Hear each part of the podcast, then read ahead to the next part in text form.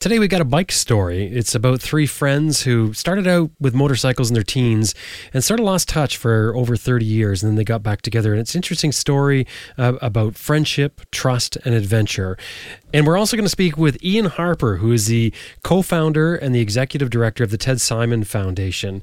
Iain's going to explain just what a Jupiter's Traveler is and how it's possible that you may become the next one. Oh, and on top of that, we have a, an exclusive from the Ted Simon Foundation just for Adventure Rider Radio. So stick around for that. That's something you haven't heard anywhere else as of yet. And an interesting little bit of information about Ted Simon himself. So stick around. We got a good one for you. I'm Jim Martin. This is Adventure Rider Radio.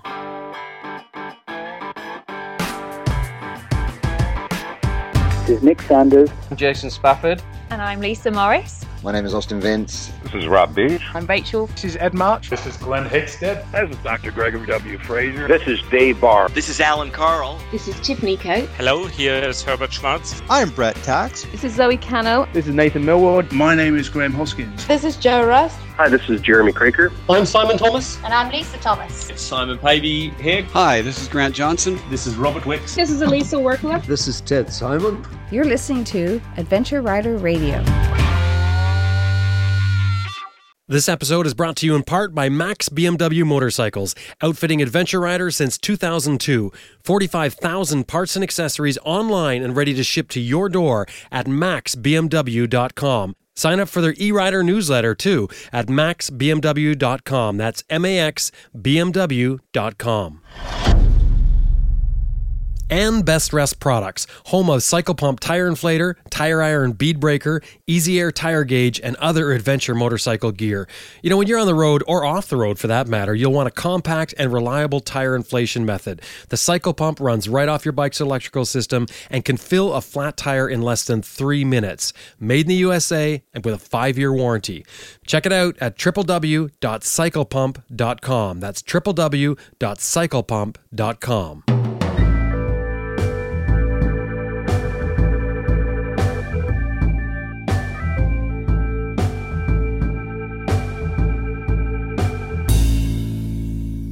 Now, before we jump right into today's show, I just want to mention something about our advertisers. I just want to say how much I appreciate them and how much I think you should appreciate them too, because it's because of these advertisers that we're able to do the show. So it makes it possible for us to do these stories for you and bring you the show as it is today. So if you're looking for something, please drop by the advertisers that that take care of the show for you. And the thing is, too, we don't take just any advertisers. We're only taking advertisers that we want to get behind, that we feel that have good products that we can stand behind and we feel good about promoting. So keep that in mind. If you're looking for something, drop by the advertisers. And when you do it, let them know you heard them here on Adventure Rider Radio.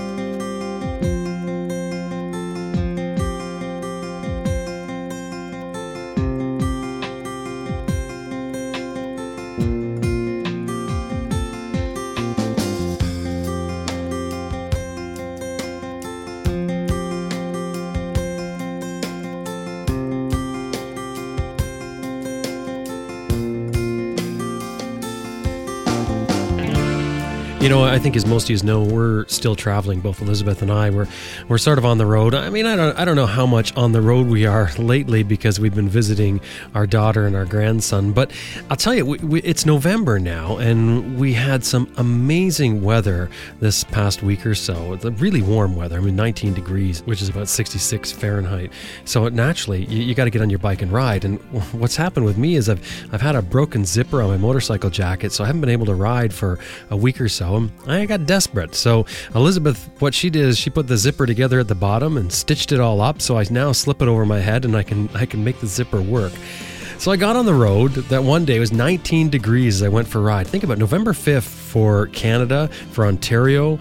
Um, 19 degrees is amazing or this is the time of year where in, in a lot of years you could be looking at the odd freak snowfall that comes in certainly you know cold drizzly weather but it's not just me. Everybody was out. There was bikes out everywhere. And as i'm going by the bikes everybody has that common bond. You can just see it as they go by you know as they lift up their hand and they wave to you. And it, it doesn't matter whether they're they're on a cruiser or whether they're on a dual sport bike or whatever. We all seem to have that common bond that real appreciation for the time of year and the fact that hey, we're, we're able to ride our motorcycles today and it, it, brings to mind the the thought process that we have with motorcycles. And and it also connects with a story that we have to tell you today about three guys that started out very young uh, meeting through the love of motorcycles and and then getting back together when they got uh, on in life you could say. But it's that common bond isn't it about about motorcycles? It's not the motor it's not the gasoline. I don't know. It's something to do with the it's the sensation. It's the love of the feeling of, of the whole thing of riding that motorcycle and the freedom that it that it gives you, even if you're not going very far. There's a real freedom to it. It's just amazing, and and I think this story today really exemplifies that common bond that we have for the motorcycle and how it brings us together regardless of where we are in life.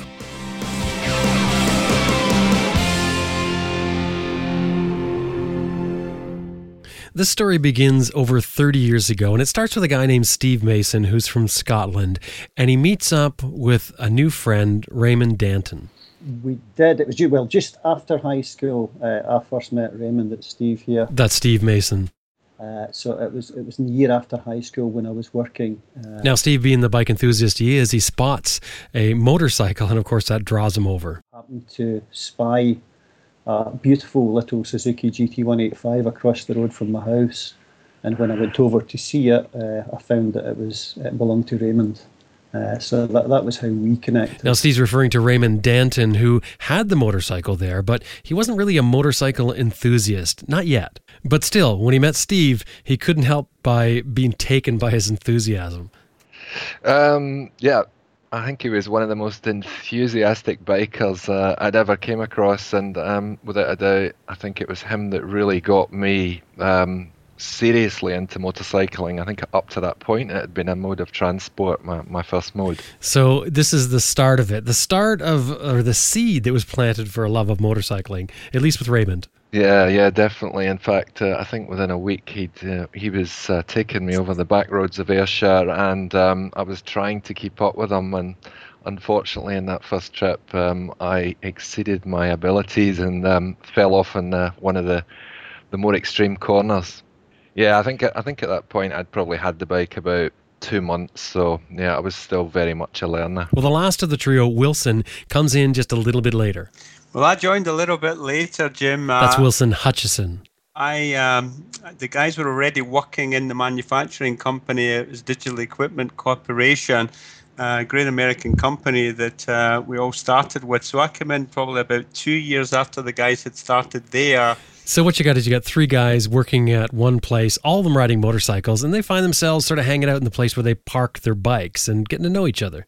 There was a, a motorcycle shed uh, at the uh, at the manufacturing facility, and that was a kind of a, part of a meeting point. But everybody got connected through crash helmets uh, and boots and stuff that were uh, in the as we got dressed and undressed as we we started work and finished.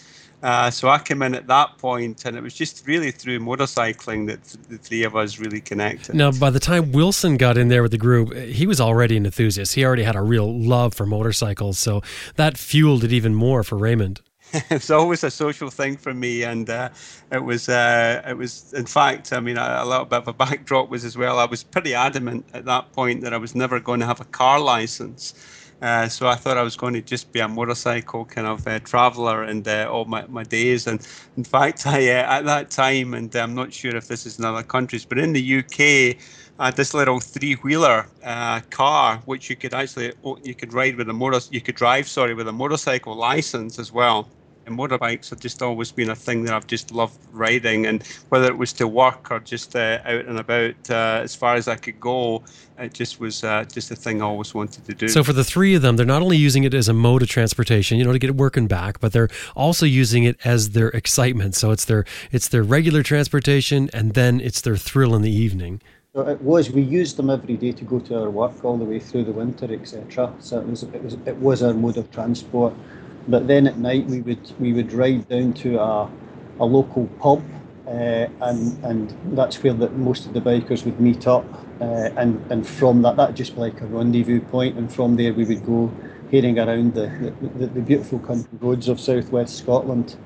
But we also spun it out and, and, and went to race meetings, etc. at weekends. So it was just com- we're completely immersed with motorcycles. And you know, here's where it really changes. Where and it's not such an uncommon story either. You hear this quite a bit with people. They've got heavily into motorcycling when they were younger, but then it sort of fell apart. And although these three guys, Steve and Raymond and Wilson, they, they kept riding their motorcycles, but life sort of took over. You know, they got caught up in in uh, sorting out who their mates were going to be and and making a family and getting their career started, and they drift apart. These the trio that was so into motorcycling together sort of go their own ways. Their final event really was going to the 1980 Isle of Man TT, and you know a fantastic event, just an incredible thing for three young guys to get together and do, and then they just sort of drift away.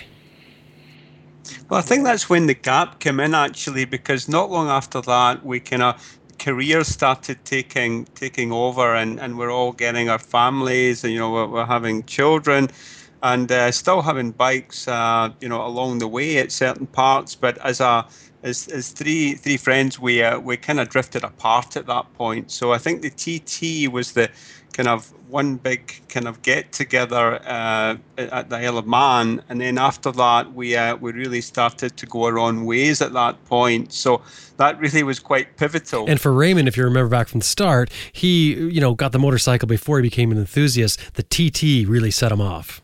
That TT trip was, was definitely one of the first things that um, I think got got me excited about um, wanting to to see more but unfortunately, as I think the guys said, we, we just all had more commitments at that time, and so our motorcycling uh, days sort of faded for a, a few years. Now, Steve and Wilson both seem to be a little bit more diehard, I think, than Raymond. They stayed at it. They kept bikes as part of their lives, but they just sort of went in their own directions. Yeah, I certainly did. This is Wilson. Uh, I uh, pretty much had bikes consecutively all the way through, and, and I was fortunate enough to uh, to own quite a few uh, during a, that period of time. So yeah, bikes were always uh, the number one thing, to be honest, and for me as far as uh, vehicles were concerned. Now Raymond seems to fall into a pretty common story. You'll hear from a lot of people. You know, they got into bikes when they were younger. Everything was great. Bikes were a big thing. Then they got into having the family, and then they sell the bike, and it just disappears completely until much later. Um, quite the opposite from Steve and Wilson. Yeah, and bikes really faded away altogether for me. Um, and it wasn't till about, I don't know, six, seven years ago that I really started getting back into uh, motorcycling and, and actually bought myself a new bike. So Stephen Wilson sort of continued on with uh, their enthusiasm for the bikes. Um, I think Steve said there might have been a few gaps due to financial circumstances, but basically they stuck with their biking thing. It never really left their life. And then zoom ahead, you know, over 30 years later, somebody meets up with Raymond at a party, and it somehow is the catalyst that brings the trio back together again, all again through the love of motorcycles. There was a friend of mine uh, had been at a party that Raymond had attended and uh, mentioned it to him. And mentioned that he had his business card and that he was living in Australia. I had no idea he was living in Australia. And uh, and I, I made contact, and it, and coincidentally, it was a very very similar time that I had uh, I had made contact with Wilson as well. So it, it's just the power of the internet, of course, and, and you know, as, as soon as we started to talk to each other. Uh, for Raymond and I, it was via Skype. For Wilson and I, we actually met up in Glasgow uh, it was just like the 13 years just faded away into nothing. And just like that, the trio are back together, talking motorcycling and talking about what they can do. But things have changed a little bit now because now they're talking about adventure, they're talking about travel.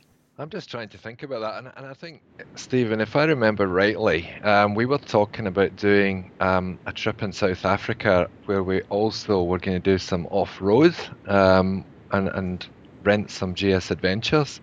Um, and that's one of the things Stephen and I did a couple of years before the big trip.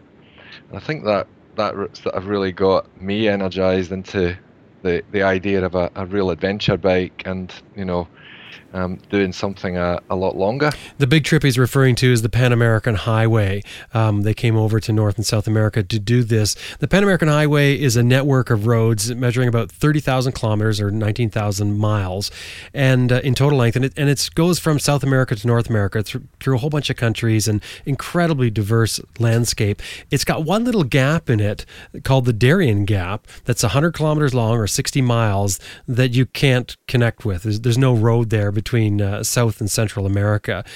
An amazing route, though, because it takes you through so much, through so many different countries and such a diverse landscape. But before they jumped into that big trip, they did some other ones that led them up to it. So, yeah, I mean, the, we had several mini trips, uh, and I think including the South Africa one and a couple of couple in the US. Uh, and, and that kind of led us into definitely it definitely fueled us that, that we were only going for a week at a time and we really we fancied something a bit longer. Uh, we never actually had any discussion around any like major trip then there's that fateful meeting stephen wilson meet in a pub over a few beers decide well they're ready for a bigger adventure. Yeah, no, it was it was great. So it was one of these kind of we hadn't met for a long, long time, and uh, it was quite coincidental that Steve was actually in Scotland. Uh, I sent him a text to say you're around because I'm I'm, I'm traveling, and it, so we went to this. Uh, this bar. It's a very famous bar in, uh, in, in Glasgow called the Horseshoe Bar. And so we went there for a few beers, and then we went to a restaurant, and uh, and over that we, we really started uh, building the discussion about you know. Steve asked me, he says, "How do you fancy doing a round the world trip?" And I said, "Well." That sounds great. I, I, really, I've always fancied doing the, the Pan American Highway. So we decided there and then that let's do it. So, uh, so that's how it came about. But just the whole going from the very bottom of the world to the very top of the world uh, just sounded uh, fantastic. So now, don't forget that was only Steve and Wilson that got together. All it took was a text. They sent a text off to Raymond, and he's in, and they're talking about the adventure. Now, what I like about this especially is the fact that they're they're doing the no plan adventure. So initially there was no plan other than the Pan American Highway. Uh, there really was no plan, and uh, uh, we uh, we subsequently found that Steve is, and we kind of knew, but Steve is a is a fantastic planner anyway. Uh, but uh, we just it was really all about the, the you know the wish, the vision, and, and just the desire to go do it, and, and we're just going to figure it out as we went uh, or you know as we started to, to get our head around what we really needed to do. without do. officially uh, becoming uh, the planner steve picks it up well that, that was uh, what we are doing was we're, we're flying the bikes into buenos aires and riding down to ushuaia and then riding up to uh, the north of alaska that, that was the big plan and we had a a start date and a finish date based on a, a, flight into Buenos Aires and a flight out of Vancouver. So that's it. That's all they have planned. Really, is is the overall idea of the trip. But the one caveat was they had to meet their wives. And we had a, a, a hard target in May to uh, meet our wives who were flying over for a week in LA. That was that was the kind of a compromise thing that we put out there. But that's it. Was, that's all they really planned. Everything else seemed to be open ended. Anything in between, we had nothing really other than the first couple of nights uh, booked in a hotel in Buenos Aires so as we could clear the bike. And it seems to be more of a common thing you're hearing people talk about now is that over planning thing. You know, like not to over plan because you make the, the trip so rigid that there's no flexibility there for spontaneous things that you want to do or you discover on the trip. Yeah, absolutely. Uh, I certainly would encourage that. I think you know the experience of going through again. I think the spontaneous thing is is is the way to go. Uh, absolutely. Yeah. I think over planning, uh, you know, it probably you know you'll you'll be disappointed because you might not do as much as you want to do, or it just takes too long, or, or whatever. But uh, yeah, being spontaneous is. Uh, I certainly would, would take that approach again. I think for me, you know, one of the most amazing things was just getting up in the morning and you never quite knew where you were going to be that evening. And then we would sort of figure out, right, where, where do we want to head for? Um, and let's go. But we, we never really booked hotels in advance or hostels in advance or campsites in advance. And I think the, the one time we did, uh, we got held up in some some riots in Peru, and I think we'd missed the hotel. So that that taught us a lesson. Don't don't even book ahead, not even one night. So you think about how this trip came together. It's, you've got Stephen Wilson who met in the bar, and they decide they're going to do the trip. They send a text to Raymond. Raymond says, "Yes, I'm in." From the text message, but that's not all. When it comes time for Raymond to buy a bike, he can't actually be there. So there he is in the back of a cab late at night in Australia, bouncing along with his iPad, connected through FaceTime to Stephen Wilson, who do the purchase for his bike over FaceTime. Yeah, well, it kind of started uh, when when I come back. I, have been living in, in, in, Switzerland, and I come back to uh, to Scotland just uh, back in uh, March of uh, 2013. And uh, one of the first things I did actually was to, to buy an adventure motorcycle because at that point we had decided we were going to do the trip. So I had did the research and and went for the the, the, BMW R1200 GS Adventure, the, the liquid cooled version and uh, and really thought that was a perfect bike, and, and actually was the perfect bike for the trip in the end. And uh, you know, getting connected with Raymond, uh, you know, I said, you know, that this is definitely you know a, a great bike to go for, and he'd done his own research, and uh, Raymond uh, agreed that yeah, he'd, he'd go for one of them as well, and we got a very good deal from the BMW bike dealer in Glasgow. So it was a, a bike with with relatively low miles, uh, pristine condition, and and the, way it all kind of worked out is that when we went along to uh, to kind of do the deal uh, on the bike, and this is all Raymond's money, uh, is that we actually connected with Raymond uh, on our iPads at the bike dealer uh, using FaceTime, so the, the Apple app on the uh, on the iPad. And he happened to be a night out in the in Sydney, so he, had, he was in a taxi at the time, so it was quite late at night his time. It was our kind of kind of mid mid afternoon or early afternoon, and we are able to connect with them that way. And uh, we uh, we had a chat. We shared the, the, the pictures of the images of the, the motorcycle, and uh, he was totally uh, in agreement. This is the bike to go for, and uh, and so the, the deal was done pretty much over FaceTime. That's a big chunk of money to spend on FaceTime, just trusting a couple of friends to to steer you right. Yeah, definitely. Um, I, I, I don't think afterwards I could quite believe what had happened, um, but I was very pleased with the bike. Uh, the guys did a great job in finding me it. Yeah, and I can't imagine what that would be like to explain to your wife when you get home that you just bought a motorcycle in the back of a cab over FaceTime. Uh, yes, I had one or two challenging conversations, but um, yeah, I mean, I, I, think in the end she she's come round, and uh, at the end of the day, you know, I think I've I've come back from that trip um, a better person. So I, I, think she's quite happy overall.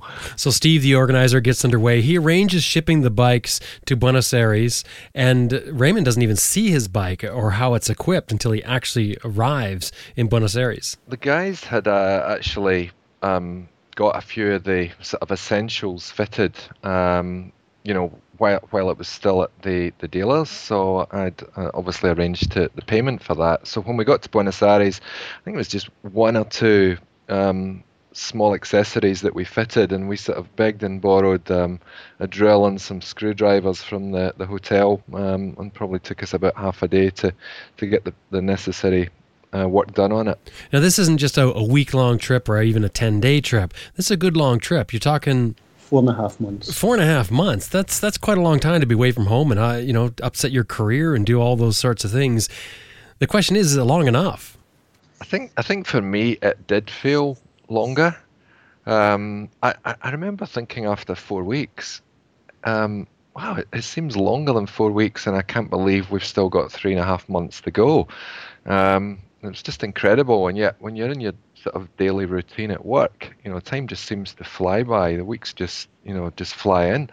Whereas I found on the trip, I think partly because every day is different, you're experiencing new things, you're seeing new people. We went through 15 countries. Actually, you know, the it's just a different experience of, of, of how time passes. Yeah, I mean, I think it, it felt like the right amount of time. Uh, you know, quite honestly, I, I because of the, you know, there was as Steve mentioned earlier, we had we had an endpoint uh, in sight, so that drove uh, the schedule uh, in quite a rapid way, in certain senses, where we, we didn't have a lot of time to maybe go visit, and we agreed up front we weren't going to do this, you know. So, for example, Machu Picchu in Peru, we, we said, look, we'll leave that till the time we'll do that with our partners or whatever, but we'll, you know, we'll, we'll not do the, the touristy stuff. We'll just make sure we get to, to our endpoint and and that kind of drove us along the way. So uh, we were kind of covering serious mileage every day or kilometers, depending on what part of the world you're in. But you know, we're doing, you know, 400, 600, 400 miles, 600 kilometers uh, many days. Uh, and from that point of view, I mean, we're pretty tired by the end of the day. Uh, sometimes we're not getting to, to places till it was way after dark, and that's something we had uh, initially said we weren't going to do. Uh, so by the time we got to our destinations, uh, particularly in the, the, the, first month or so, uh, for me personally, it, it, it, flew by. You know, it's certainly the early the early stages of it. Well, remember we started with no schedule with this, but the only schedule was meeting the wives. That was the that was their their firm date, and of course their their end date. Yeah, I, I thought it was perfect, Jim. To be honest, I, I just thought it was it was it was I was never you know feeling that. Uh, you know, I wanted it wanted it to end, uh, but when it was ending, I was fine with that. So it was just just a good amount of time. Now, when Steve Raymond and Wilson departed, they had no way of knowing that Barack Obama, yes, the president then, would have, um, well, you could say, impact on their trip. Uh, when we reached Panama, uh, we were riding through Panama City, and it was the meeting of the American, all the American presidents, including the Canadian Prime Minister. Uh, and the place was, was buzzing and full of uh, you know military and, and roadblocks etc. Uh, and we we pulled over to a, a little point just a over the, the other side of the Panama Canal Bridge to, to get some photos, but we were ushered back out onto the main highway by armed guys looking very angry. And uh, unfortunately, I was in, at the end of the uh, convoy there, and when I came out, uh, a minibus over took me, and as it passed by me, it shunted me off quite uh, forcefully. Uh, and it turned out it was uh, it was it was guys that were there, uh, security guys there for Barack Obama. So the security guys were all whisked away, and Wilson, who had stopped, was told not to take any photos. And uh, my bike was in a, a little bit of a mess, but uh, rideable, just rideable. So we got out of it okay. No, it was a it was a it was a scary moment because we had stopped. Uh, we specifically asked the guys who were going to be staying with that night, uh, some of friends of mine, uh, if we could stop off and take some photographs of the uh, of the Panama Canal. And there's one particular vantage point just off the highway where you can actually do that. And so we pulled over to do it. And as we, we did, there was police everywhere and they said, You're not stopping, get back onto the highway again.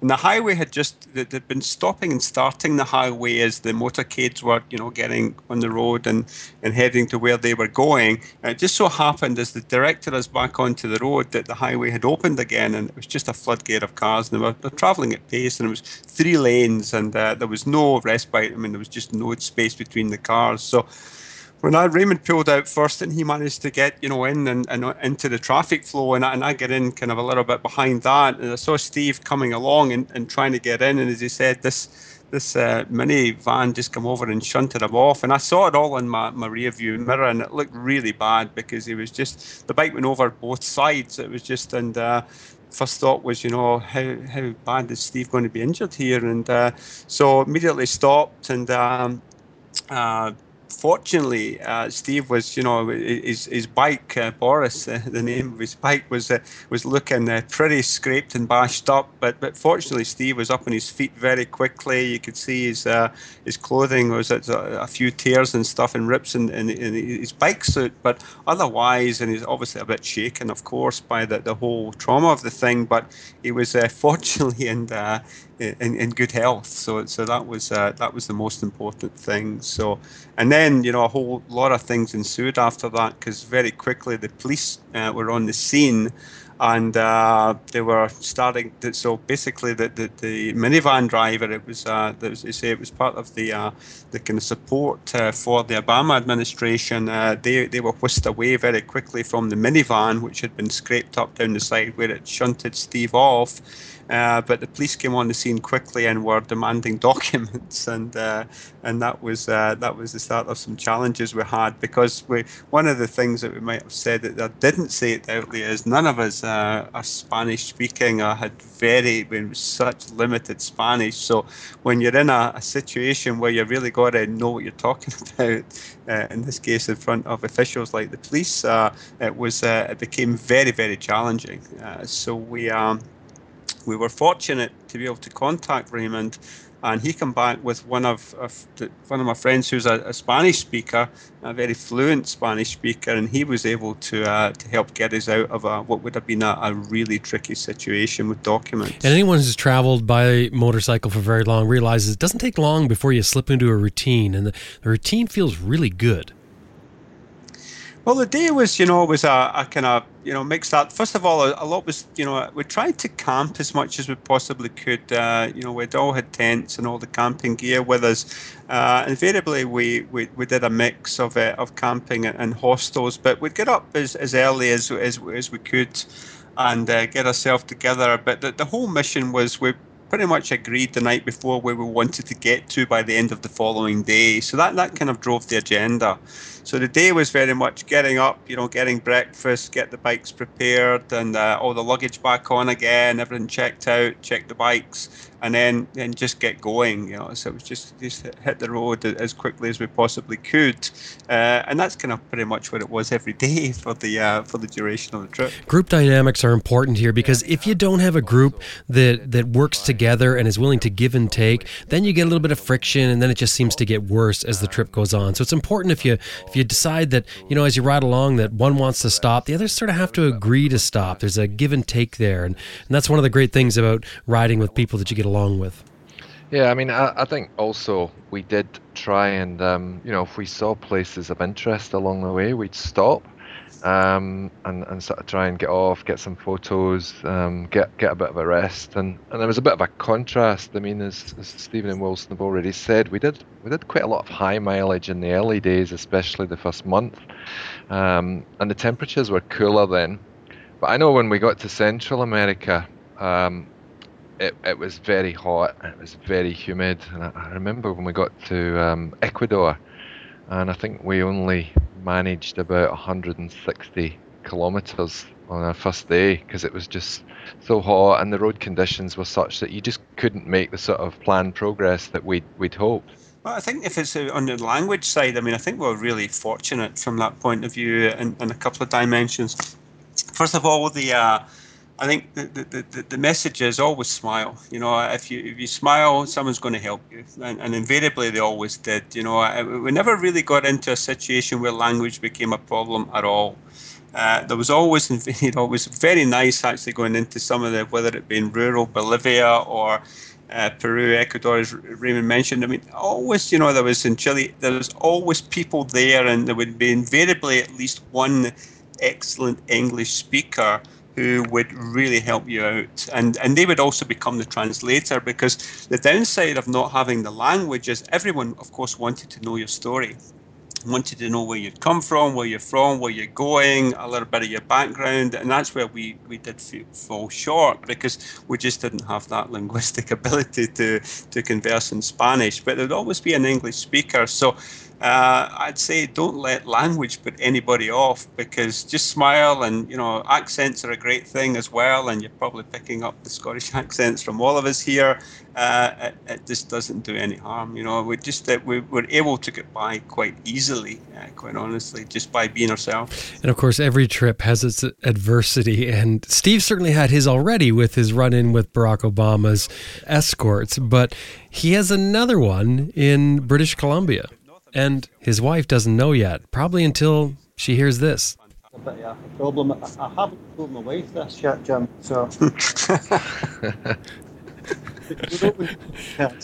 uh, yes, uh, I was by that time. Raymond had had gone ahead uh, in LA because Raymond's wife uh, obviously is, is working as a teacher, and, and there was still term time in Australia, so she couldn't get off.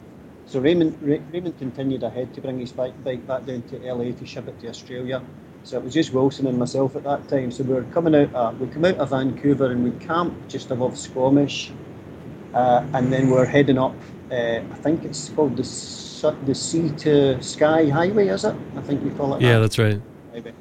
And uh, it was a kind of coldish morning, maybe a bit of kind of dew in the air, but uh, yes, I, I hadn't encountered a wooden bridge before, and, and when I did, I found that it was quite a slippy thing. Uh, I slid off, unfortunately, uh, and I cranked, I cracked the, the side of my uh, engine casing, uh, which resulted in a, an oil leak, which resulted me in me eventually having to limp back to Vancouver for repairs and then head back up again.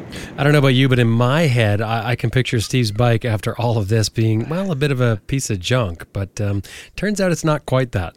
I can vouch for the fact that McCollum Boris, uh, Steve's bike, uh, it's a 2009 uh, GS air cooled 1200, and, and it's now as immaculate as the day it left, and it was immaculate when it left for the trip. Uh, I Steve has uh, has got that bike back to, to what it was, and uh, it's going so strong. I mean, it, it looks like new. Uh, but it definitely went through its paces. Uh, Steve uh, was not being uh, necessarily over uh, gentle with his bike, in the sense that it wasn't always, uh, certainly wasn't by intent. But Boris took a bit of a battering along the trip. he definitely was the hero of the trip, I think. In an effort to help the greater good, the trip wasn't just about the three guys. They also raised some money for Deafblind Scotland. Yes, that's correct. Yes. Yeah, we raised uh, over six thousand pounds, kind ten thousand dollars maybe, and we're still trying to raise yet. We're doing speeches and stuff to raise money. We continue on. Now the trip was interesting enough and had enough ups and downs that Steve thinks is going to make a good book, which he's writing right now. And Steve also has another book out called Ride to the Midnight Sun. It's a little Kindle book uh, called the, the Ride to the Midnight Sun, uh, and that was about a trip that I did solo up to the Nordkapp and, and it was all about uh, what I was trying to say in that book was you could have an adventure without doing anything big. I actually used the very words. I say you, you don't need to ride the Americas to have an adventure, and not realizing I was going to go and ride the Americas. Uh, and and I've, I've also I'm, I'm, in the process of just finishing off one on uh, on this trip, uh, which, which, the guys don't know the title yet, but uh, I can exclusively reveal that it's it's llamas, llamas, bananas, and bears is the title. yeah, I, th- I, think that's actually quite good because uh, we saw llamas in the southern part of the trip. We saw bananas in the middle and uh, bears in the top in the north. Yeah, no, it was it was really interesting because I think the first time we really got some exposure to, to bears at the roadside was was uh, in British Columbia and on the way down to Stewart. Uh, we started to see uh, these bears. We'd heard so much about them and uh, I have to say, the first trip down, there was a lot of snow at the side of the, not on the road itself, but at the side, and the bears were there, and we thought, wow, you know, these things, uh, they don't look small, you know. so uh, the first night we were we were intending camping, and uh, just as, as the, it was getting a little bit dark, and uh, we hadn't quite figured out the lie the land properly, so we did end up staying in a in a small hotel that night. But uh, I was actually quite glad because uh, I wasn't ready for the bears at that point. But you know, a few days later, we, we, we, did do the first camp out, and we'd been speaking to a lot of people about you know what you know, make sure you keep all your food out the way and all the rest of it. So uh, we felt kind of comfortable, you know, starting to you know get into the, the camping thing with the bears, and, and to be honest, I think maybe we'd do a glass of wine as well at night. So now, that's an interesting one I have not heard yet. That uh, to be safe from bears, if you just have a glass of wine at night, takes away the fear. Therefore, you're safer. Uh, uh, it didn't really feel too bad, you know. And uh, but I have to say that you know the, the, the whole bear thing was actually quite a nice dimension to uh, to, to the camping in the end, and. Uh, it, there was nothing untoward happened or anything like that. But I think you always just have to be a little bit, you know, get your to do a little bit of groundwork intelligence, make sure you know where you're going to be camping, speak to the site owner, and they, they give you some advice. But uh, no, at first it was quite intimidating, I have to say. Uh, so from a in quotes wild camping uh, in bear country, uh, I wouldn't be too much in favour of it personally. Of course, all three of them, Steve, Raymond, and Wilson, are all from Scotland, so they're going to be slightly biased. But even after riding the Pan American Highway and various other places they've ridden, they still think Scotland has a lot to offer. So it was interesting to get their perspective on what it's like to ride in Scotland and what you could expect if you went to ride. And I think we've all done so much motorcycle riding around the world uh, in different places, uh, certainly parts of the world. But Scotland's a, is one of the most beautiful uh, areas to ride, and I'd recommend, I think we all would recommend everybody go ride in Scotland uh, whenever you can, particularly northwest, the Highlands, the islands, uh, but all of Scotland, beautiful. And it's British Columbia in miniature. So you, you, can ride it. Uh, you know, if you've seven days in Scotland, you can see an you can see an awful lot it's got a, a, fantastic mix of coast and mountains, forests, lakes, or lochs as we call them. Uh, the road surfaces in the north are, are all pretty good. There's not an awful lot of police up north. Uh, it, it's just it, it's a fantastic place to, to ride. You, you, can't really get access to dirt roads readily in Scotland. It's it's it's a shame because there are dirt roads, but uh, they're all they're all privately owned. They're owned by forestry commissions, and they won't they won't readily let motorcycles on them. Uh, so but it, it's paved basically. No, it's maybe a little plug as well because you know it, it's a shame because there's a you know there's there's what they call green lanes in, in England, which has some fantastic off-road uh, off-road riding you can do there. But Raymond, uh, Steve, and I we, we, did have the good fortune before we went on the trip. Uh, one of the few places in Scotland where you can do quality off-road riding is in, in an area uh, called Argyll. Uh, Inveraray uh, in uh, in Scotland. It's a beautiful estate. Uh, it's owned by the Duke of Argyll, and there's a there's a guy there called uh, Clive Rumbold who uh, who's set up a company called Moto Scotland, and uh, basically uh, he has become quite successful in uh, getting people up there to do off-road riding on GS650 motorcycles that he provides. It provides all the the, the riding gear. Uh, stunning scenery. Uh, you get the water crossings, you get the braking and, and, and, severe mud. You get you do everything that you, you need to be able to do to do the kind of trip that we did. And uh, and Clive is is, is just um, is, is a fantastic guy, and, and he really gave us a lot of confidence uh, for the off road stuff that we actually did on on the trip there on the Pan American and uh, that that, uh, that just kind of the experience we had there is we, we just say, gosh, we wish we just had this on our doorstep. We could do this every day, but unfortunately you can't. But you know, anybody in Scotland or even you know if you're an accomplished rider going up to spend a day with Clive is, um, is, is just even the scenery itself and, and the tuition and everything fantastic. You know, there's so many things you can do in Scotland as far as as riding. You know, as Steve mentioned, the lochs and the, the roads are in, in reasonable condition. And the further north you go, actually, the better they are because it's less populated up there. You don't have the potholes and stuff like that. But uh, just you know, not just on the mainland, but one of the, the lovely things about Scotland is doing island hopping. Uh, there's an institution, Caledonian MacBrayne, is a, is a ferry, um, company that, that does uh, a lot of routes across to the islands, uh, whether it be Mull, uh, Islay, Skye, that you know Shetland. I mean, there's so many. Uh, just and these islands are sizable in their own right. Uh, that there's just the diversity you get is, is amazing. One thing that surprised me too was that uh, I didn't expect camping for some reason in Scotland, but they do. They have camping. Yeah, we have a lot. Yeah, I mean it's a fantastic uh, camping country.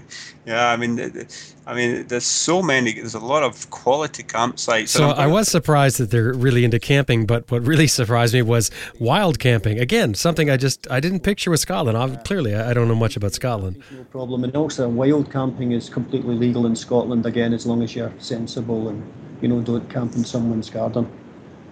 But but I must say, Jim, that I do miss not having the bears there when I'm camping in Scotland. I genuinely do. I think they add an extra edge. And as it goes with things that we love, like adventures, once you've done one and it's great, well, you plan another one, and that's what they're doing.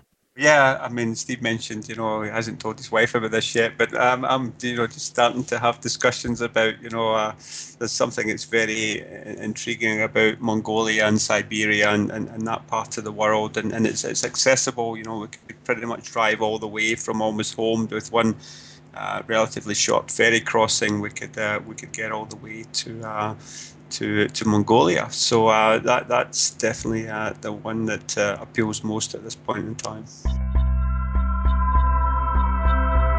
You can find out more about Raymond, Steve, and Wilson by dropping by our website and checking the show notes for this episode.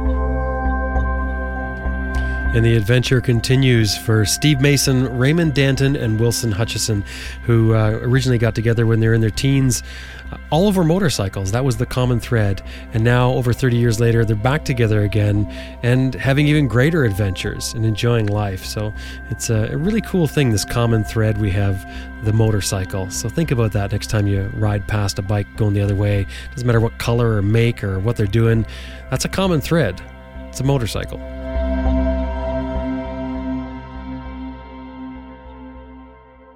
Hey, stay with us. We're going to have Iain Harper up in just a few minutes and talking about the Ted Simon Foundation and how you might become a Jupiter's Traveler or just find out more about the Jupiter's Traveler. But first, we're going to pop over to the Good Adventure Company and talk with my friend, JJ Lewis.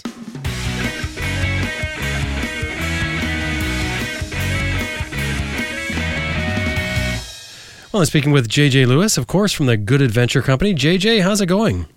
It's going great, Jim. Great to always be on uh, your show and um, love love the hits that we're getting from the people that are uh, interested in what we're doing.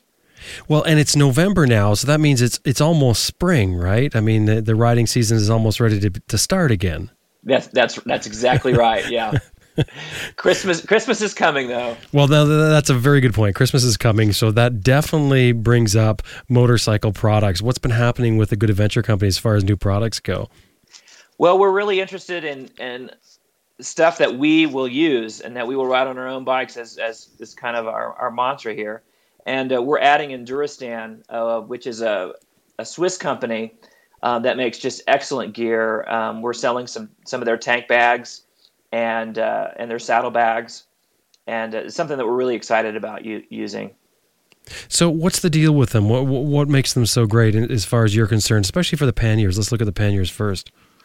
Well, the Monsoon threes are uh, 100% waterproof, and uh, and they and they're, they they affix to the bike uh, with with straps, um, just similar to um, you know I would say like a kind of Wolfman, uh, but they also um, the rock straps hold it securely, but give it a little bit of movement. Um, and it has a it, it rolls at the top. Um, the insides are red, which is unusual, but the bright color actually helps you locate your gear. And there are three little organizers on the on the bottom part um, of the monsoon threes, and it holds uh, you know uh, 25 to 30 uh, liters um, on each side. So they do they do carry a lot of stuff. Well, the nice thing about it is just when you look at it in the photo, though, I think the first thing that jumps out at me is it, it's there's not a lot of straps and things. It's a very clean system. It's got the two that go across the, your seat. Mean, you could even put them under your seat, which is what I do sometimes. And I'm obviously a big fan of, of soft luggage. And then it's got the simple front strap down. I assume there's there's one on the back. Very clean looking setup. But I'll tell you, I love the sound of the red interior because that's one thing that that I do find. There's no doubt. My I always think my bags need an LED light on the inside. Right. Right you can locate you can locate what you need to locate. Um, and I just like the waterproof aspect. You know, I, I, love I love the Wolfman Rocky Mountains. That's what I ride on my uh, GS Adventure. It's they they have a huge huge uh, cargo, um, and it's really nice to have the the dry bag inside. But with these, you don't need a dry bag. um, they do offer um, some smaller bags that are org- more organizational bags um, that you can put in Endur- Enduristan um, that are oil proof and, and gas proof and those kinds of things that help you organize. Or if you have some dirty clothes, um, you can stick them in those bags and, and they fit right in the small compartments on the bottom. Yeah, and the neat thing about soft bags, I think, is that when you, when you drop the bike, first of all, they, they rarely get damaged. But if you do damage it, you really just patch it, much like you would patch a tube. Right, right. And then Durastans, it's three layers of fabric, and they have some high impact plastic involved um, you know, just in the structure of them. So, you know, they're pretty robust. What's happening with the uh, the the Copper Canyon trips for next year?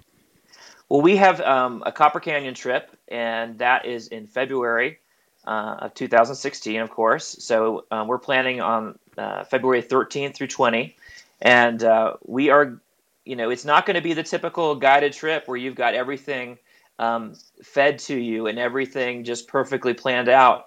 This is um, a Copper Canyon adventure. Um, and so we, we kind of believe in safety in numbers. Uh, we're not really going to go in, in, in, any crazy, unsafe routes, but this is, um, you know, kind of the cartel country, if you will. And that's kind of part and parcel of going down there is that you run into um, interesting characters, and it's not like the United States. It offers a sense of adventure um, uh, like no other. I've been down to the Copper Canyon a number of times, and I, I love the the challenge of taking a big bike off road, like I've said before. Um, but the, the challenge here comes in the, in the route uh, with the folks that you're going to run into, um, and just it is Mexico, and so you have to be flexible and, in terms of your timing. Um, and uh, the people that you meet. But it is going to be a great adventure, and we're going to have you know the stops planned, hotels planned out. Um, you know, people can feel, uh, feel safe that you know um, that I'm going down there, and a number of guides that are going down there with us have been there, know the territory, can speak the language, and have contacts. So it's going to be a great, great adventure. I like the sound of that because that, that's like you say, that's a real adventure. You know, you're you're getting the, the guided trip, but you're getting the taste of adventure with it too. Uh, you mentioned hotels, though. Is it camping as well? Um, we are not going to be camping down in the Copper Canyon. Um, we are we have hotels planned, and uh, so you know there is that there's that sense of that safety at night. You know, you want you want to be you kind of hold up in a, in a nice place, and and it's also fun to go out on on some of these towns and and experience the culture uh, and experience the food. Uh, that's just one of the my favorite parts about going down to Mexico. How many days is this trip? So it is going to be about uh, six or seven days. So oh, six six nice. nights is what we have planned. Okay, so if somebody want, hey, and you know what? Before before we talk about how you get signed up for this, I was just going to say, just to remind everyone what the Good Adventure Company is set up for. You're taking uh, a portion of your profits and you're donating them to good causes, which, which sort of leads us into another segue because you have been supporting Lost for a Reason, but you've got something else in the works as well. Yeah, yeah, we do. We do have, have something, but this trip exactly for the Copper Canyon, we were going to do um, something uh, for the school down in Batopilas, um, and um, we have not have that do not have that figured out yet. But we are going to use our profits to actually use it for the kids in the Copper Canyon.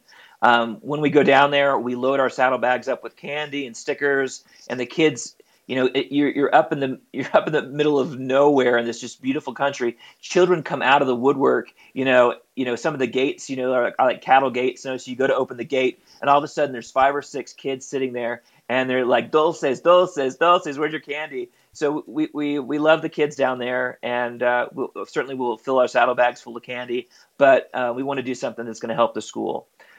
More stateside we are going to be doing some trips on the navajo nation and uh, many folks, many adventure riders go through the Navajo Nation and they stay on the tarmac and they're like, you know, this is a, Indian reservation and and and uh, you know we want to treat this as such as sacred and those kinds of things, and not go where we're not supposed to go. Um, you can get a, Nav- a, Navajo Nation backcountry permit that um, the folks on these trips will get. So I can take you to some places that will blow your mind, and we're partnering with, you know, we we want to support Lost for a reason and Lost for a Reason and Good Adventure Company want to support um, an entity called Navajo Yes, um, which is it stands for Navajo Youth Empowerment Services, and they've been around for about 20 years, and it's a long-term nonprofit organization, and they do marathons for the kids. They do something every summer called the Tour de Res, where they um, have you know, a number of kids with bi- a bicycle trip all around the Navajo Nation and they stop, you know, in Window Rock. They get to meet the president and the vice president of the Navajo Nation, and they really get to see something wider, uh, a deeper perspective. And the volunteers on this organization are just, you know, top shelf folks that have been working on the reservation in the schools and the clinics, volunteering, um, you know, for decades. So it's, a, it's an organization that I'm excited to support. And so our guided trips on the Navajo Nation will support Navajo Yes and we will actually be staying with Navajo families. So if you choose to go on one of these excursions on the Navajo Nation, we will be staying with a, Navajo family and camping on their property. Um, they will be teaching us about traditional Navajo culture, and we will be perhaps having Navajo fare, for example, probably slaughtering a sheep, um, you know, talking with a, medicine man or medicine woman, having uh, folks get a real life experience that they would uh, wouldn't get anywhere anywhere else. Wow, that sounds really amazing because, uh, yeah, like you say, you, you couldn't get that otherwise. You, you, know, the, the really neat thing about that sort of thing is that in recent years, as far as tourism goes, there's, there's been a big push on for, I mean, what happens is a lot of companies go into places and they'll run trips and then they sort of leave. And, it, and it's like they enjoy the place, but they don't give anything back. So there's been a real push on, uh, well, for companies to, to think about things they can do to give back. Uh, this is amazing. You know, I mean, you're giving back really heavily in, into the, the community that you're using and you're really connecting with them. I mean, it's a, it sounds like a, a really good trip. How do they sign up for all of this for the, your trip that you're, you're going to do supporting Navajo Yes and the Copper Canyon? If you go to our guided trips page on good-adv.com and go to guided trips, um, at the bottom of the page, there's a, uh, a, a, place where you can kind of uh, fill in your name, what trip you're interested, your email, your telephone number, and comments. And so if you're interested in going on any of these any of these trips, go to our guided trips page, go down to the bottom, fill in those uh, those those places there, and we'll get back to you. I, I, just absolutely love the idea of these trips. I think that's really neat. Well, that is fantastic. You got an exciting year planned. Yeah, yeah. I mean, we want to support the community, um, and we will definitely support the people that uh, we're staying with. And uh, you know, Lost for Reason is is continues to be an entity um, that we were working with on the reservation. And this is something with Lost for Reason and Good ADV that we're, we're going to support together and, you know, make it a better place, uh, step by step, person by person, trip by trip. Well, keep up the great work, JJ. That's fantastic. So, to find out more about the Enduristan bags or any of the bags, because you guys are heavily into soft luggage, good-adv.com. And uh, that's great, JJ. And thanks very much. And we'll talk to you next time we get you on here in a couple of weeks. Thanks, Jim. And also, if they uh, want to use the uh, 10% coupon, uh, just do the ARR on the uh, coupon portion, and you'll get 10% off. So on the checkout, you just enter ARR. Okay, we'll put that in the show notes as well in case anybody forgets. They can go there and check for that. Thanks, JJ. Thank you, Jim. And now we're going to learn about the Ted Simon Foundation, Jupiter's Travelers, what they are and what it takes to become one, and how you can help out with the whole program if you just want to get involved. Well, I have Iain Harper from the Ted Simon Foundation. Iain, welcome to Adventure Rider Radio. Well, thank you very much, Jim. It's good to be on. Nice to have you back. I mean, last time we spoke, I think, was just for a short while. Um, it was for Ted Simon's birthday. It was indeed, and I was leaving a very silly message, something to do with Two Buck Chuck, which I know yeah. vexed you, and but hopefully it made Ted smile. Well, I actually I, I, did look that up, and it seems to be some sort of um, uh, cheap. Uh, was it cheap wine? Yeah, t- cheap wine that um, seems to satisfy Ted's uh, lust for, for, for real Burgundy when he can't get the proper stuff. So yeah, nothing like a nice glass of cheap wine. so the Ted Simon Foundation. Let's start right there. And can you tell us how the Ted Simon Foundation came about? Yeah, sure. I mean, it's uh, it's, it goes back to the the back end of 2010, and there were a number of different people contacting Ted independently. We didn't know each other at the time, about various ideas to do with, well, to do with Ted and Jupiter's travels and the effect that that had had on the positive effect that that had on a lot of people. And it, I suppose, the the real catalyst for it was uh, Chris Miles, who's one of the other co-founders of the foundation, had talked to Ted about having just got back from a, a motorcycle trip across China, and his traveling companion, as he put it at the time, was a copy of Jupiter's Travels. And he'd got in touch with Ted to say, look, this was great. This, you know, this this book had a big effect on me, and it, it stayed with me across China. You know, I'd, I'd really like to sort of give something back. And do you have a foundation I could contribute to? And Ted's response was something along the lines of, um, "What's a foundation? I'm not dead yet." and uh, and that started a conversation. And then I'd contacted Ted about something else, and one or two other people had done similarly. And Ted got us all together. Uh, so there's myself, Chris, uh, Erdem Usul, and uh, Kate Kilborn, plus uh, plus Ted as, as, well, of course. And we we started talking and throwing ideas around about what this foundation idea could be and what it what its purpose might be if we could put something together, and what the foundation has become is is the the offspring of those early conversations. Um, so it's it's now four years old. We we, we officially launched on the 38th anniversary of Ted leaving London on the 6th of October 2011. So that was that was 38 years since he departed on what eventually became known as Jupiter's Travels. The book has really been the trendsetter um, for adventure travel, hasn't it? Not, not that Ted was the first either, because we had Ted on here. And for those of you who haven't heard it, go back and, and look at our previous episodes. We had Ted on here, and, and he told us about how travel came to him and how he came to be riding a motorcycle. But the book that he wrote afterwards uh, this book is it's not only that it's about travel it's the way it's written and and the um, the ideas that it puts out that seems to have just well it's it's kept the book in print for all these years and still keeps it in print. Yeah absolutely. I mean it's from an adventure motorcycle point of view um, I mean, Ted has always said, and I think he said in that, that last interview he did with you, that you know he, he doesn't think of himself as a as a biker, that's quite incidental, really, as far as he's concerned. Um, you know, he, he, enjoys riding, but he's he's not a biker in the in that usual sort of sense. Um, it was just the, the means to an end. But Jupiter's Travels brought the idea of traveling by motorcycle overland for a long distance and over a long period of time into the public consciousness in a way that previous journeys undertaken over many decades before Ted did his hadn't done. Um, it had just it just came to the um, public awareness more, um, and part of that, as you say, is that Jupiter's Travels was very accessible as a story, regardless of the fact that it happened to involve a Triumph motorcycle. Um, in fact, something that I think, and I won't try and quote him, but the gist of something that Ted said in that last interview with you was talking about um, where people are perhaps relating tales of what they've done on their riding adventures. I think this was in the context of talking about blogs versus more conventional travel writing, and where blogs and social media posts and so on tend to be relatively superficial in their in their depth, and it's about it tends to be very much about the riding or the falling off in, in some cases, as opposed to looking deeper at what may have been discovered along the way you know, during a journey and, and Jupiter's Travels was very much about that that more significant um, depth of, of, of meaning and of discovery. And, and you know, Ted was the, the lens through that through which those discoveries were made, and that he was able to communicate to the to the world through through the book. And it does seem to be the book that people read when they get into adventure motorcycling. Actually, I'm sure that many people read it just for this the uh, the sense of travel, even aside the motorcycle aside.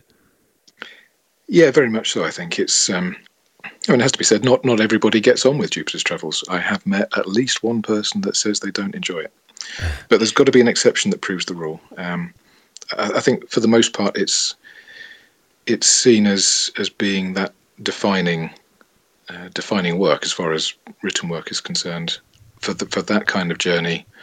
And it just so happens, fortunately, to have involved a motorcycle, and and that spawned um, all sorts of other people wanting to do similar things. And what became of your ideas? You're, you're sitting around talking about what you could do with the Ted Simon Foundation. Um, what did it end up becoming? Well, we've got, um, in, in, fact, we, we, we're going to give Adventure Ride Radio the uh, a little bit of an exclusive in this. We, are announcing 10 new Jupiter's Travelers um, in the next few minutes um, once I stop wittering on about to answer your question. Hmm. So uh, that's going to bring us up to 120 Jupiter's travelers. Um, so these are people who have applied to be involved with the the foundation and have this lofty title of Jupiter's traveler. And and these are people who are doing some kind of substantial journey, and that might be of a few months or it might be of a number of years, and it might involve, uh, right, you know, um, traveling by motorcycle, or it might be hitchhiking or cycling or walking or driving a 4x4 it's we're not we're not just about uh, not just about bikes.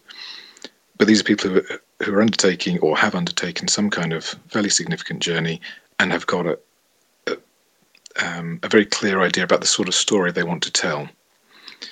Um, most of them have perhaps gone on a journey, have come back, and have, you know, much like Ted did in a way, have experienced the world and and and want to to share those experiences with people, uh, either through writing uh, or filmmaking. It tends to be one or the two, or sometimes both.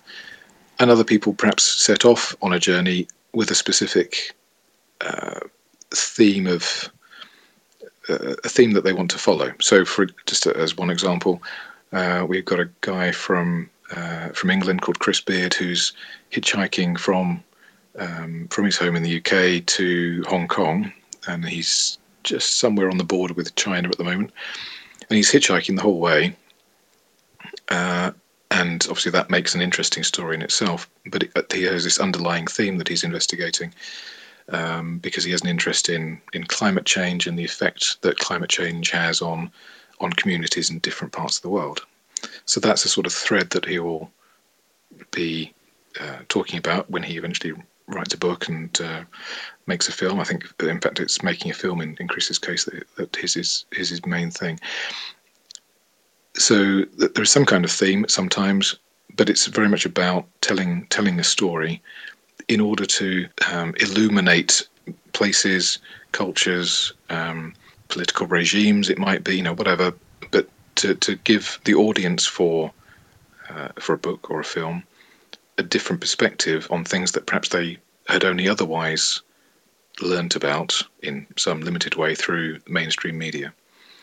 And that comes back to, to really answering your question about what, from the original idea of the foundation to what it's become, uh, and what we set out to try and do was a, a, key idea that Ted had was that he wanted to, in some way, in, in some small way, realistically, try and counter, try and be a, some sort of antidote to uh, the generalizations and the, the misinformation that tends to be prevalent in the mainstream media, and that is all that for the most part, is all that people consume in terms of information about things which are, in inverted commas, foreign. So the purpose uh, of the foundation, as it sits right now, is is that to to help um, give introductions for the people that become Jupiter's travelers, or what what exactly is the broader sense of it then? Well, in terms of the the, tra- the kind of support that we give these individual travelers, um, it's very much about the the projects that they the creative projects that they want to work on after a, a journey. So in the case of um, well, actually both with with writing and, and with filmmaking, um, and but this extends into photography and other things as well. Uh, but whatever the creative project is, it's it's helping them to as as best we can to to develop those ideas and turn them into a a publishable product, if you like, that can be consumed by a, a wider audience. So if we take writing as the uh, the more common example, most people come back wanting to write a book of some sort. So we have lots of contacts uh, within the publishing industry in various places through um, uh, through the, the committee of advisors that we have. Uh, I can talk about some of those as examples um, and we can uh, give advice on uh, the editing process, and we can you know review manuscripts and you know give direct feedback on um, on what works and what doesn't, uh, and who to talk to. You know what, what editors might be might be available to help, how to think about the self-publishing route or the traditional you know being published route, um, and putting people in touch with uh, with people that can help them with those things. Um, so we, we, are not funding journeys, we're not funding um, publications or funding film productions. It's very much about giving advice and um, and supporting people through the process in you know in, in, very practical ways, and then also helping. And this is perhaps where we're we're of most obvious um, use, as far as anybody in the outside world would see, is is promoting uh, the travellers both when they're out doing journeys, but also when they're coming back and they've produced a book and uh, or a film and, and want to uh, want to, to get the word out about it so that people can uh, can read it or see it and and get the benefit of, of what those stories are about. And when you're helping promote them, what sort of things are you doing? Well, of course, um, online online promotion is, uh, is is pretty fundamental. The Um, so social media channels, the the foundation website. Um, but I think you know yourself and the other um, media partners, media and event partners that the foundation have, uh, play an absolutely crucial role. Um, and of course, I should thank you for for having lots of Jupiter's travelers and and advisors on the show uh, on in previous episodes. So when you you know take you know Graham Field or Bernard Smith or the, the Borden family and Daniel Rintz and, and others that you've had on, when they're when they're able to access have, have this sort of introduction to, to people like yourself or um, you know ADV Moto or Overland Magazine or Horizons Unlimited or Overland Expo and you know there's a long list of people that are involved either in the media or in or in events or both that are um, are willing to to help out to with the promotion of what these people are doing or have done in order to spread the word, and that's tremendously valuable. Um, and then, of course, the advisors themselves. So we have this committee of advisors who, uh, as the, the name suggests, give advice when they can on the subjects that they're um, that they're expert on. So these are all experienced travellers in their own right. Um, and again, you've had some of them on the show. So uh, Lois Pryce and and, and Austin, uh, Walter Colebatch, uh, Carla King, Sam Manicom, Jeremy Kroeker, Simon and Lisa, um, and, and, and many others. So when somebody comes on saying, okay, well, I, I really want to make a film, um, and I've got all this footage that I've been shooting for the last three years. Now, what do I do with it? And what's the process? And what are the things I should consider? What are the, the steps I need to go through? And who should I talk to? Then we can put them in touch with, you know, right off the bat with half a dozen people that have done it all before, um, you know, to a professional degree and have had success in producing films and uh, getting films in film festivals and, and the like, and say, right, we'll talk to these guys, and they will, you know, be able to steer you in the right direction. They're not necessarily going to do all the work for you. Um, most in most cases, that's not how it works, but they can certainly give advice and very practical information about how to proceed. So you're not going to have to reinvent the wheel and and figure it all out for yourself from scratch. It's almost a bit of a mentoring system, isn't it? Where you you know you have access to these people who, like you said, have been successful doing what you're looking at trying to do. Yeah, very much so. Uh, and in some cases, that it, it, can be a fairly light touch, and in other cases, individual advisors have have very much taken individual Jupiter's travellers under their wing and done tremendous amounts of work. And th- this is all voluntary. Don't forget. Um, the, the foundation is an entirely voluntary um, resourced um, thing. So, um, so when when these advisors who you know have their own um, their own work to, to be thinking about, their own livelihoods to, to be thinking about, are giving up a, a lot of time to to help these Jupiter's travelers. That's you know you can't really put a value on that, um, and and I think that's where that combined with the, the promotional support that we can that we can give and, and access to this this international community of the travelers, Jupiter's companions, the advisors, the the media partners like yourself.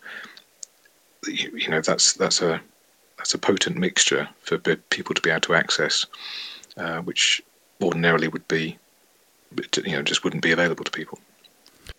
So, in a day to day effort, you're really helping people get their stories together, giving them guidance, connecting them with other people, um, networking with them. But the overall sense of it is that you're you're really trying to to raise, I guess, the the awareness of um, of travel and uh, travel in a, in a, deeper sense, and in maybe a more real sense, where uh, people aren't listening so much to the um, the news. For instance, if you used Iran for an example, you see a certain thing in the news, but it's something completely different in reality.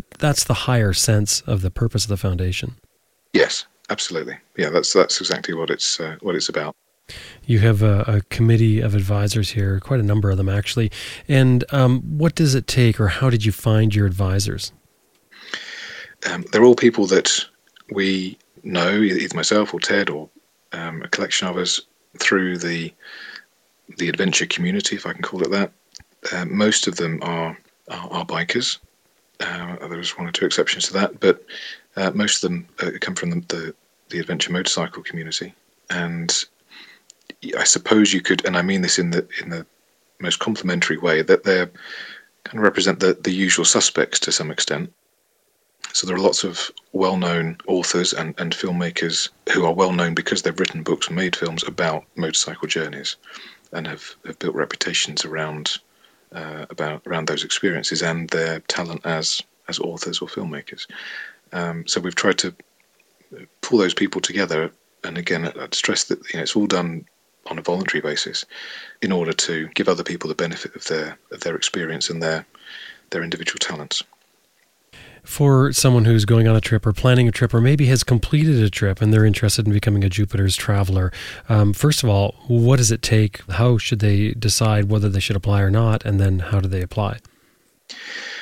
Uh, well, kind of answering both bits at once on the um, on the foundation website at uh, jupiterstravelers.org, there's a, a, section that's um, talking about applying, and you, you, can go in there, and uh, we give some some brief but pointed um, guidance on what people should think about before they they fill in the application form, uh, which very much relates to the you know obviously there's some basic details about the kind of journey that they're that they're on or planning or that, that they've come back from, um, and how they made it and what their objectives were. But it's what we really want to get to is what's their idea of of comprehension of the world, of their experience, and then how they want to communicate that. And of course, given that we're interested in people writing books and making films and so on, then it's it's it's that means of communication that is is key. So so going on the on, going on the website and, and filling the form is the short answer, but but to do so after giving it a lot of thought first. So you're not into just giving out stickers, you know, for people to put on their gas tanks and say, "Oh, I'm on an adventure. I'm going to be a Jupiter's traveler." What you're looking for is you're looking for people who are going to go on to a higher purpose. They're looking to do something with that journey um, to disseminate information about travel.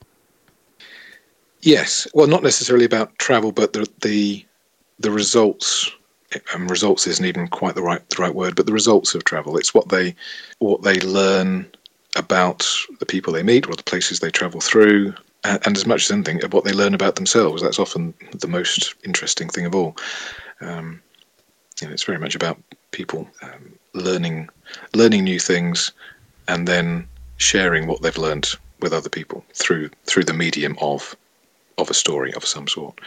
Um, so yes, a higher purpose. I mean, all of these these sorts of phrases do sound a bit airy fairy and and potentially uh, fall into the trap of sounding pretentious, but they're certainly not meant in in a pretentious way. It's uh, it's it, but it is trying to get at that that more useful core of, of what people can get out of adventurous travel rather than just the travel itself.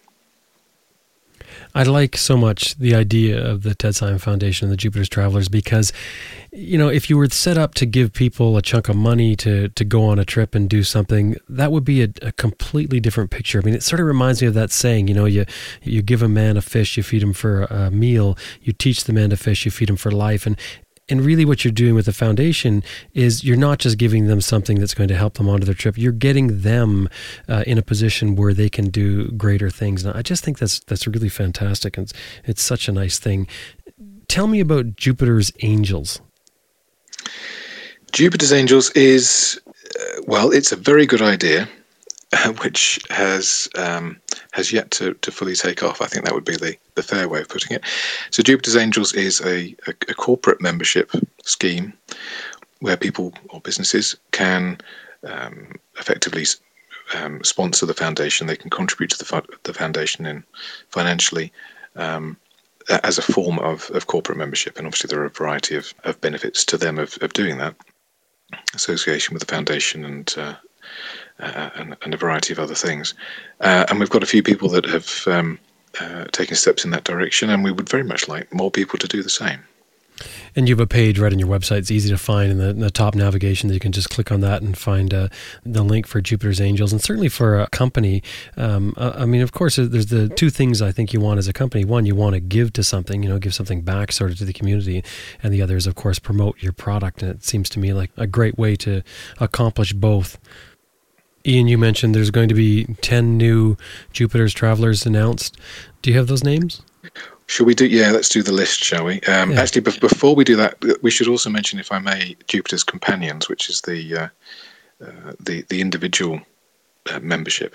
Absolutely, yeah. The foundation, um, because many of the the advantages that or the benefits that that the Jupiter's travelers have, um, although they're they're front and center, they're the the names, if you like, that, that get that get all the promotion and the uh, the fame and glory and, and all the rest of it.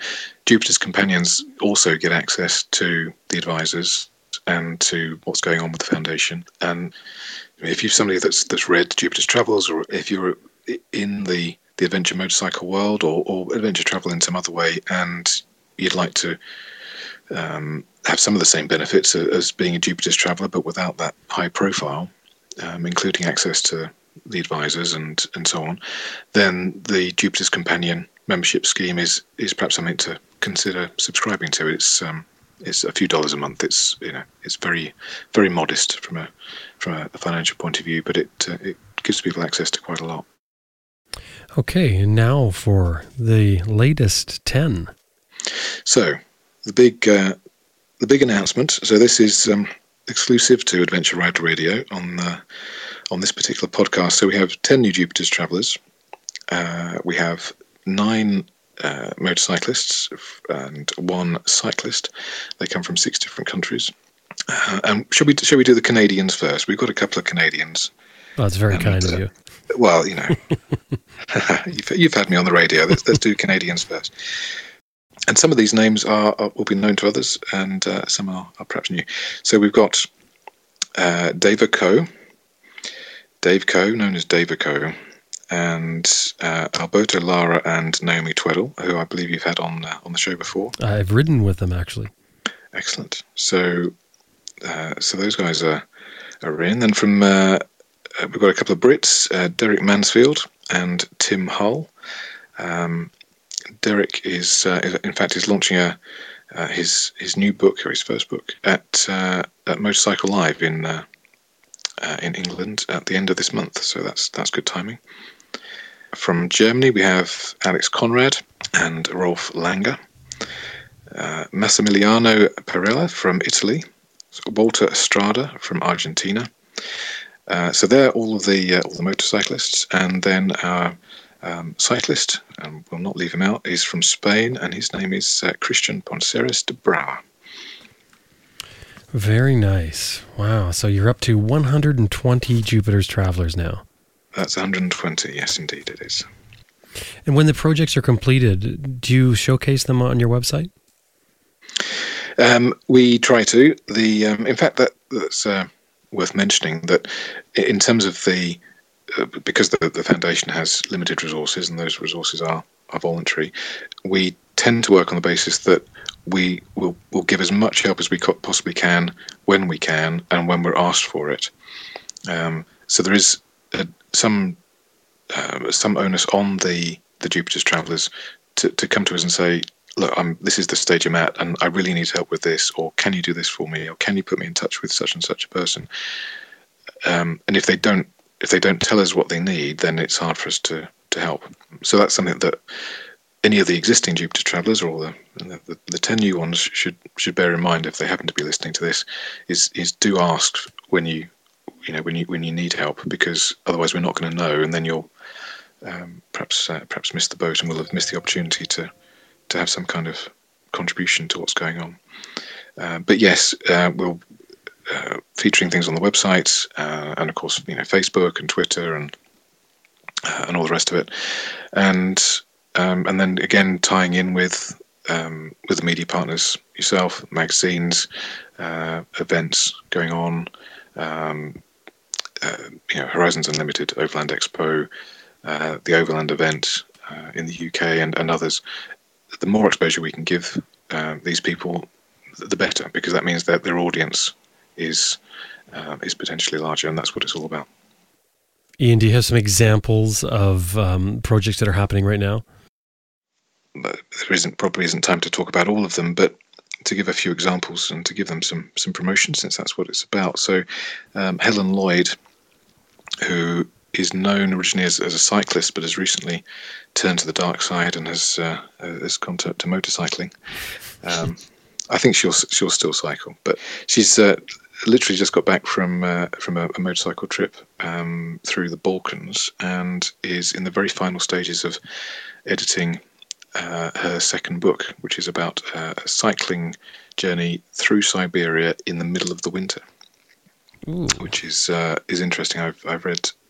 Um, a fair bit of that, and it's it's a fantastic read. Helen has a has a real talent for, for writing. She has a, a, a very lovely uh, writing style. Um, Anna McNuff is back from uh, running the length of New Zealand. She's writing a book. Uh, Joe Rust is writing a book and is serializing bits of it, I think, on uh, on Facebook. John Beardmore is making a film about his 4x4 journey through the Stans. And, uh, and Heather Ellis, um, who's one of Ted's uh, uh, old friends in Australia, she's got a publishing deal with a publisher in Australia for her, her book. And that's that's been a long time coming, so that's that's great news for her. And then in terms of others that are are still out on the road or, or recently returned.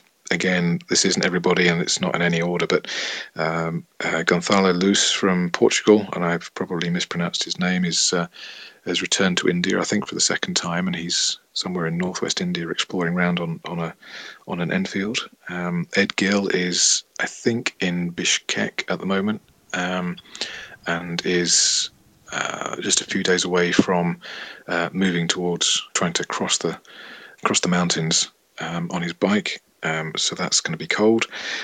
The uh, the adventure trio, Sandy Terry and Jack Borden, they're uh, they're back in the states after their trip uh, down through the Americas, and they've recently been at the the big. Uh, the big motorcycle show in in Florida, and they're now making their way back towards California, and and I know they're going to have they're going to have an amazing book between them. I think probably Sandy will be the main author of it, but between them, that's going to be uh, that's definitely going to be one to, to look out for. Um, Danielle Murdoch uh, has uh, just a couple of days ago become the Australian Young Adventurer of the Year in a very fancy uh, ceremony. Uh, down under, uh, Danell Lynn has just finished um, a couple of weeks ago. Finished her um, potentially record-breaking motorcycle journey around around the states, um, including nipping into Canada and, and up to uh, up to Alaska. Um, she spent a year on the road um, on her Bonneville, uh, exploring the states, and she's got a book planned, I believe. Um, Jeffrey Polnaja from Indonesia is now back in Indonesia after, I think it's something like 420,000 kilometers around the world over a number of years, again by motorcycle. And we should also mention uh, now, this has absolutely nothing to do with motorcycling, but I'm going to mention it anyway. Sarah Outen, who is a remarkable young woman from from England, has today, literally uh, um, about six hours ago, finished um, a 25,000 mile human powered journey around the world by uh, kayak, bicycle, and ocean going rowing boat. And she uh, kayaked back under Tower Bridge in London um, earlier today completing wow. her journey. Uh, information on all these people can it be found? Are there all links on your website? Yeah, on, on the uh, the Jupiter's Travelers main page again, which is accessible off the uh, the menu on the website, uh, gives links to um, to all of the, the, the travelers, and it's grouped by those that are traveling, those that have published something, and those that are perhaps somewhere in between. Um, and there are links to their websites and Facebook pages and Twitter accounts and and so on. It's a really great place to find a lot of adventure, isn't it? Really, I mean, you, you go to the foundation website and you sort of look through at the stuff that's going on. Then you find out where they are on Facebook, and you follow them on Facebook. It's a it's a nice central place to to find things that are happening. Yeah, I mean, and that's um, hopefully a, you know a nice side benefit. And I think that's I mentioned earlier this this idea of this international community of, of travellers, and it's that wasn't particularly intended uh, when we first set out to to create this thing, but that's what it's ended up being, and it's very much a self-supporting, incredibly positive community as well. So the travellers talk to each other and to the advisors, and the advisors talk to each other, and the com- Jupiter's companions, and then you know they all meet up at events, and they're supporting each other with their um, their creative projects. I mean, there's a, a bunch of them um, in London. I mean, this could have been anywhere; it happened to be London, completely off their own back, nothing to do with uh, with me or anybody else, said, right, we're, we're all kind of fairly local to each other. Let's get together in a London get together in a London pub once every uh, month or so, and let's just help each other with where we're at with our book writing or our filmmaking or our journey planning, and let's just share ideas and experiences and help each other out. And you know, hopefully, other people do similar things. Iain, when I spoke with Ted Simon when I interviewed him um, not all that long ago, he'd mentioned about France, and I, I vaguely remember him saying something like um, that uh, it's possible he may move back to France. Do you have any news on that? Well, indeed, yes. He has uh, advanced that plan. He's he's. Uh, I mean, I should be careful not to talk for Ted, but based on, on what he's uh, he's put online and what he's he said to me uh, separately, is that the, uh, the moving back to France is a is a definite intention rather than a, a vague idea now, and he's found two places that um, could fit the bill in the south of France, not far from uh, Montpellier. One is very much within his uh, within his means, and he could live there quite happily and uh, while away his time. Um, but he's come up with an idea for a, the, the, the, second place, which is is a larger, um, slightly more expensive property in the same sort of area, that would meet his means in terms of um, why he wants to be there and having a having a new home and so on, but where there is some some extra space that he envisages being uh, or having the potential to be um, a sort of creative retreat specifically for Jupiter's travellers. It's in a, a, little village called uh, Aspiran, and he's uh, he's launched a couple of weeks ago. He launched a, a fairly low key but uh, but quite interesting crowdfunding campaign he didn't not not with Kickstarter or Indiegogo or any of those things. This is just on on his own personal site, um, Jupitalia.com, to encourage people to to donate to this creative retreat idea in order to help him buy this this bigger property that he wouldn't be able to do on his own, um, so that Jupiter's travellers have a place to go that's quiet and um, you know where they can write their books or edit their films or whatever it might be tap into Ted's experience in the process, and also into the experience of um, of two publishers who are also going to share space in the in the same same building. So that's a really interesting opportunity for Jupiter's Travellers and, and for the you know for the foundation as a whole. And it's something that Ted wants to do off his own back. So this is not a foundation project. I should stress this is a Ted personal project, um, and he's uh, he's hoping people will will contribute to it. The, the last I heard, and this is by the time the podcast goes out, this will be slightly out of date information, but I think he's had um, 22 or 23 people um, donate to the project, back the project so far. Um, and, uh, you know, the, the, the, tally is beginning to, to rise towards what he what he wants to achieve. So if people are interested in, in supporting that, then I'm Ted, I'm sure, will be very grateful. Um, and the Jupiter's Travellers eventually, if, if uh, if they uh, get to take advantage of it. So, uh, so yeah, jupitalia.com um, and look for the uh, details of Aspiran. Wow, that's great stuff. Well, Iain, thank you very much for taking the time to talk to us about, um, well, about everything today, but uh, mainly about the Ted Simon Foundation and Jupiter's Travelers. Well, thank you very much for having me on. It's been a pleasure. Iain Harper is the executive director of the Ted Simon Foundation, and you can find out more about the Ted Simon Foundation by dropping by their website, www.jupiterstravellers.org. And of course, you can always go by our website, www.adventureriderradio.com, and check out the show notes for this episode and for all the episodes for that matter. This episode is brought to you in part by Max BMW Motorcycles, outfitting adventure riders since 2002. 45,000 parts and accessories online and ready to ship to your door at maxbmw.com. Sign up for their e-rider newsletter too at maxbmw.com. That's M A X B M W.com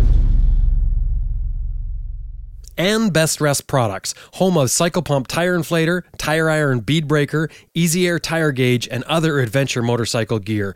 You know, when you're on the road or off the road for that matter, you'll want a compact and reliable tire inflation method. The Cycle Pump runs right off your bike's electrical system and can fill a flat tire in less than three minutes. Made in the USA and with a five year warranty. Check it out at www.cyclepump.com. That's www.cyclepump.com. Ah, yes, comes that time again. That about wraps up another episode of Adventure Rider Radio. of course, we hope you like listening to it as much as we did making it. I know I want to say special thanks to our advertisers for Max BMW and Best Rest Products, great companies, and they support Adventure Rider Radio. Special thanks also to Elizabeth Martin, our co producer. And of course, don't forget to drop by our website, www.adventureriderradio.com. Send us your show comments, your suggestions for upcoming shows. Drop by iTunes, give us a rating at iTunes.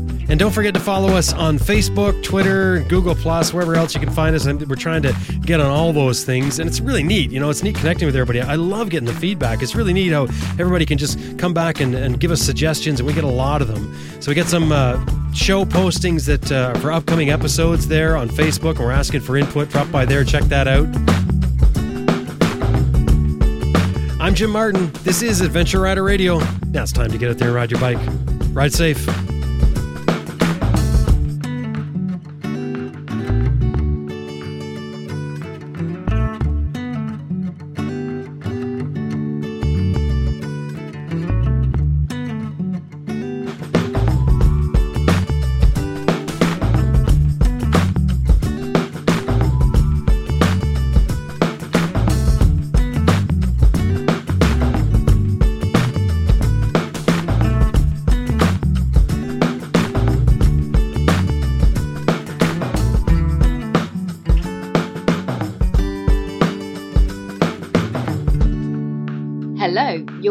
Listening to Adventure Rider Radio, and this is Tiffany Coates on the line from Land's End in England.